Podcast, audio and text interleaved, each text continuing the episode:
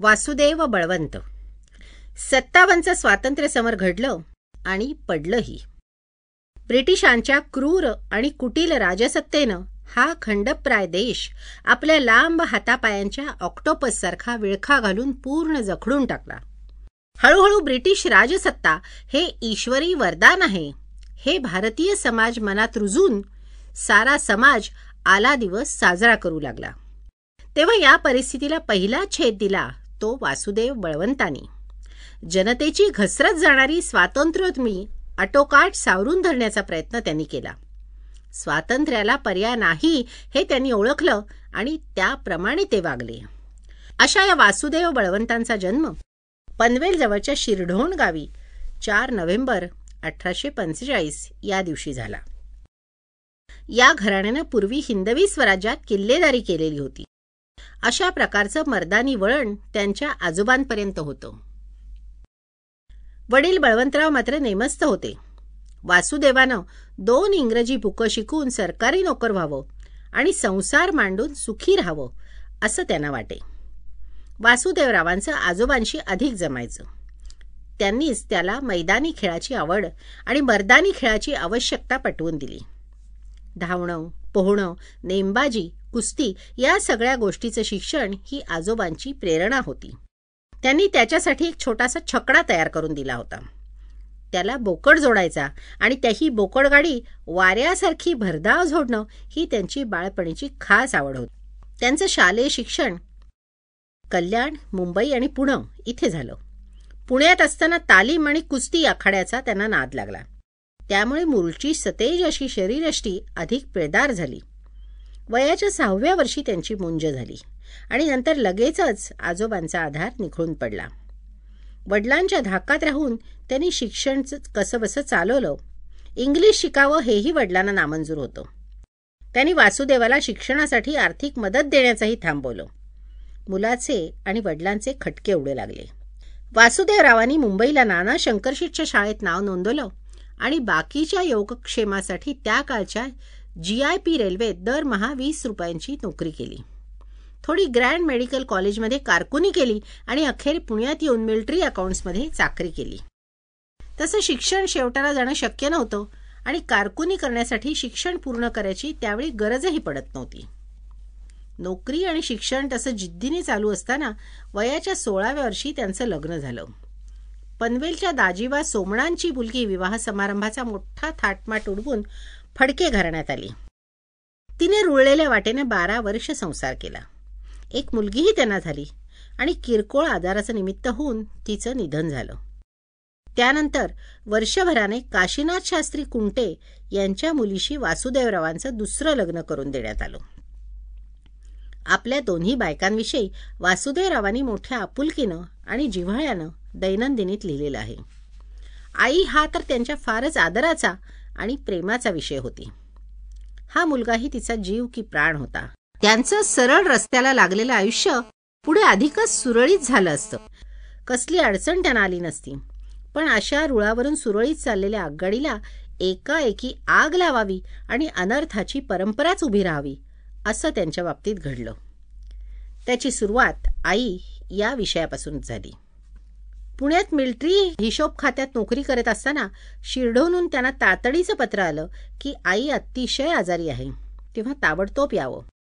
पण ब्रिटिश प्रशासन आईचं प्रेम माया ओळखण्या इतपत सुसंस्कृत नसावं. शासनानं रजा देण्याचं नाकारलं. सव्वीस वर्षाचा हा तरणा ताठा बंडखोर युवक मिलिटरी खात्याची शिस्त झुगारून लगेच आईकडे धावला. पण तरी त्याला उशीर झालेला होता. अहोरात्र वासुदेवाचं स्मरण करत त्याच्या वाटेकडे डोळे लावून बसणाऱ्या आईचं अखेरचं दर्शनही त्याला घडलं नाही. वासुदेवरावांना स्वतःविषयी लाज वाटली. पण त्याहीपेक्षा आपलं आयुष्य विकत घेणाऱ्या नोकरीचा त्यांना अतिशय संताप आला. पुढे असा स्वत्वाच्या सर्वस्वाचं शोषण करणाऱ्या पारतंत्र्याच्या ज्वालामुखी त्याच्या मनात आग ओकू लागला. तरी वर्षभर त्यांनी तसंच धुपसत राहण्याचा प्रयत्न केला. पण आईच्या वर्षश्राद्धालाही वरिष्ठांनी रजा दिली नाही.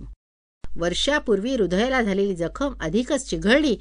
या ताबेदारीमुळे आपल्यासारख्या सामान्य माणसाला आपल्या आईविषयीचं साधं कर्तव्यही पार पाडता येऊ नये. ही इंग्रजी नीती स्वातंत्र्याविषयी विचार करण्या इतपत कोणाला मोकळीक देऊ शकेल? पिढ्यानपिढ्या दास्य करण्यापलीकडे कुठलाच पुरुषार्थ या देशात उरणारच नाहीये का? रात्रंदिवस आम्हाला भाकरीच्या चिंतेत गुंतवून आमच्या श्रमाचं आणि धनाचं अपहरण करून आपल्या देशात घेऊन जाण्याचं इंग्रजांचं कावेबाजपण अधमकृत्य समोर दिसत असून आम्ही खरंच काही करू शकणार नाही का? गेल्या शंभर वर्षाचा इतिहास वासुदेवासमोर अगदी ठळक होता. अठराशे सत्तावन्नचा उठाव झाला त्यावेळी तो पुष्कळच जाणता होता. हिंदवी स्वराज्याच्या अतुलनीय पराक्रमानं अटकेपार नेलेला जरीपटका ही काही अगदी पौराणिक गोष्ट नव्हती. इच्छाशक्तीचं मनगट भक्कम असलं तर अडचणीवर मात करता येते. एकदा यश आलं नाही तर परत प्रयत्न करता येतो. पण त्यासाठी मनाची जिद्द हवी पेटून उठण्याचा निर्धार हवा घरादारावर तुळशीपत्र ठेवण्याचा निग्रह हवा. कोणीतरी हे केलंच पाहिजे कोणीतरी एक मरेल. अनेक संसार उद्ध्वस्त होतील पण नाहीतर गुलामांची प्रजा वाढवणं याशिवाय प्रपंचाला दुसरं काय करता येणार? भिकाऱ्यांचा देश असा बहुमान देण्याशिवाय आज आमच्या आयुष्यात राहिलंय तरी काय? असा विचार करून वासुदेव अधिक अधिक तापत गेला. देशातला सगळा बहुविध समाज मात्र सगळं चैतन्य हरवून थंड गोळा झालाय. पारतंत्र्याला सर्वथैव अनुकूल असा त्याचा स्वभाव बनलेला आहे. थोडंफार वैचारिक मंथन होत होतं पण त्याला निश्चित अशी कुठलीच दिशा मिळत नव्हती.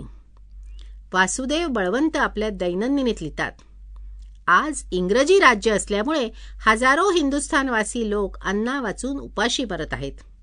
त्यांच्या सर्व कृती माईक आहेत आत एक आणि बाहेर एक अशी त्यांची वागणूक आहे. पण खुद्द आमच्या ब्राह्मण लोकांपैकी हे कोणाच्याही लक्षात येत नाही वैचारिक संघर्षातून वासुदेव बळवंतांनी व्यक्तिगत एकतर्फी निर्णय घेऊन मग उठावाचा मार्ग स्वीकारला. त्यामागे केवळ व्यक्तिगत चीड किंवा सूड नसून समाजाची होत असलेली दुर्दशा आणि ब्रिटिशांचा राजनैतिक मतलबी धूर्तपणा याचंच त्यांना विदारक असं दर्शन घडलेलं होतं. पण एक विशाल उठावाचा बिमोड करून अधिक सावध आणि बलाढ्य झालेल्या सरकारविरुद्ध परत दंड थोपवून उभं राहणं सोपं नव्हतं. त्यासाठी मजबूत संघटना हवी होती. संघटनेला शस्त्रास्त्रानं सुसज्ज करायला हवं होतं. त्यासाठी भरपूर पैसा हवा होता आणि तो खुशीनं आणि मुक्त हस्तानं देऊ शकेल असा जागृत समाज हवा होता. इथं तर सर्व बाबतीत आनंद होता. वासुदेव बळवंतांनी जनजागृतीपासून आपल्या संकल्पाला प्रारंभ केला. जे जे आपण असं ठावे ते ते सर्व लोकांना सांगून ब्रिटिशांच्या दूरगामी आणि विषारी कार्यपद्धतीविषयी त्यांनी माहिती द्यायला सुरुवात केली. ह्या प्रचाराचा उद्देश अर्थातच पारतंत्र्याविषयी चीड आणि ब्रिटिशांविषयी भयंकर द्वेष उत्पन्न करणं. मारू किंवा मरू अशी जिद्द लोकांच्यात निर्माण करणं हा होता. आपल्या व्याख्यानाच्या लेखी प्रती काढून त्यांनी भ्रमंती केली पण इतके परिश्रम करून आणि इतका वेळ वाया घालवून काही साधत नाही हे त्यांच्या लक्षात आलं. ज्या समाजावर त्यांचा जोर होता तो सगळा समाज स्थितीशील आणि फेकल्या गेलेल्या अर्ध्या तुकड्यातच सुख मान्या इतका सुख लोलोप झाला होता. तुमचं म्हणणं बरोबर आहे पण सध्याच्या काळात व्यवहार्य नाही अशीच भूमिका त्यांना सगळीकडे आढळू लागली. शिवाय इंग्रजी राजा हे ईश्वरी वरदान आहे असं ज्येष्ठ म्हणतानाही ऐकू येऊ लागलं.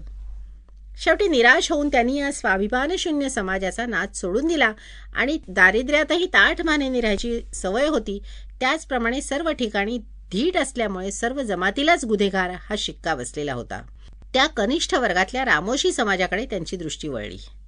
ज्या समाजाच्या माहीत असलेल्या सर्व गुणा व गुणांना गृहीत धरून त्यांनी तो समाज जवळ केला आणि प्रत्यक्ष कृती करायला सुरुवात केली.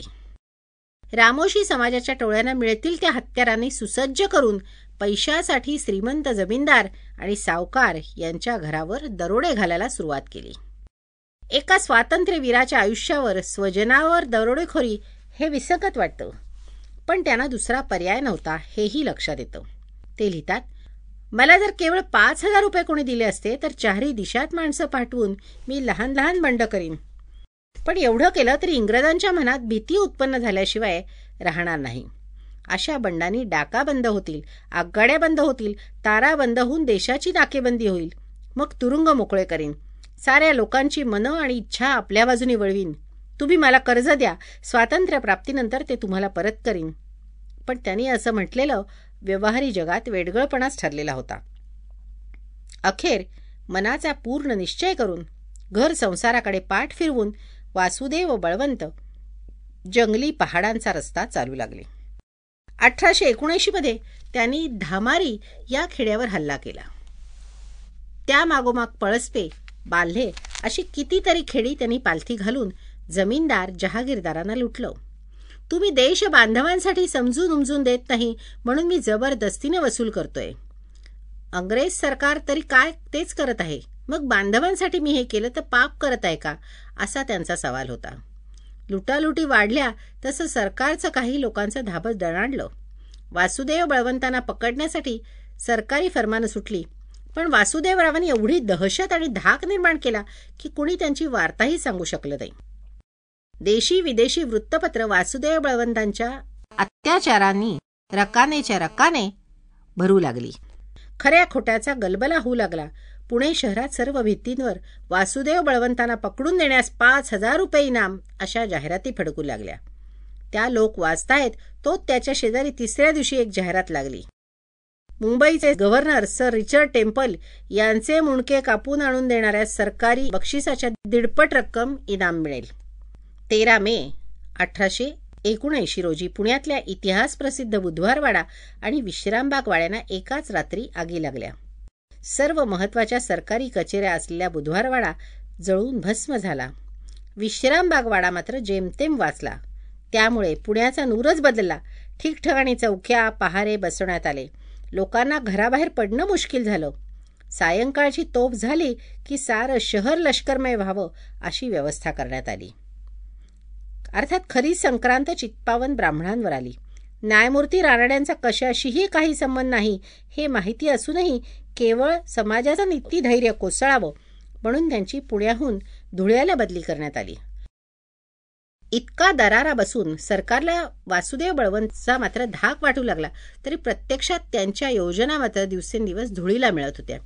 ज्या रामोशी समाजावर त्यांची इतकी भिस्त होती ते लुटालूट करीत पण हातात पडलेलं द्रव्य घेऊन पळून जात तर काही ठिकाणी स्वतंत्र टोळी करून वासुदेव बळवंतांच्या नावावर ते दरोडे घालीत कार्यसिद्धी होण्याऐवजी बदलौकिकाचा एक एक नवा विक्रमच घडू लागला.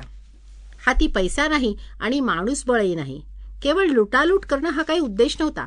सुशिक्षित समाजातला एक साथीदार श्री गोविंदराव डावरे आणि रामोशी साथीदार दौलतराव रामोशी एवढेच अखेर उरले. आणि तेही असेच पकडले गेले आणि मारलेही गेले. वासुदेव बळवंतांचा संकल्प विशाल होता. बुद्धी प्रगल्भ होती पण काळ अनुकूल नव्हता. या गोष्टीची त्यांना जाणीव होती. ते स्वतः नैष्ठिक उपासक आणि कर्मठ तपस्वी होते.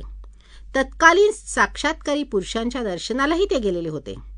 नरसोबावाडीच्या दत्त पादुकांजवळ व्रतस्थ राहून कडक उपोषण करत त्यांनी गुरुचरित्राची पारायण केली होती. अक्कलकोटच्या स्वामी समर्थांच्या दर्शनासाठी ते गेले होते.